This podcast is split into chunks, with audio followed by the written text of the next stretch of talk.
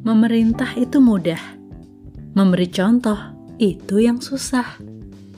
Perbuatan, kelakuan, atau sifat yang patut ditiru atau dicontoh itu disebut teladan. Teladan berkaitan erat dengan integritas. Ada atau nggak ada orang yang melihatnya, tetap berbuat benar. Dan itu teruji. Bukan cuma sekali, namun berkali-kali, bertahun-tahun. Dari pihak lain yang menilai dan memujinya, bukan dari diri sendiri.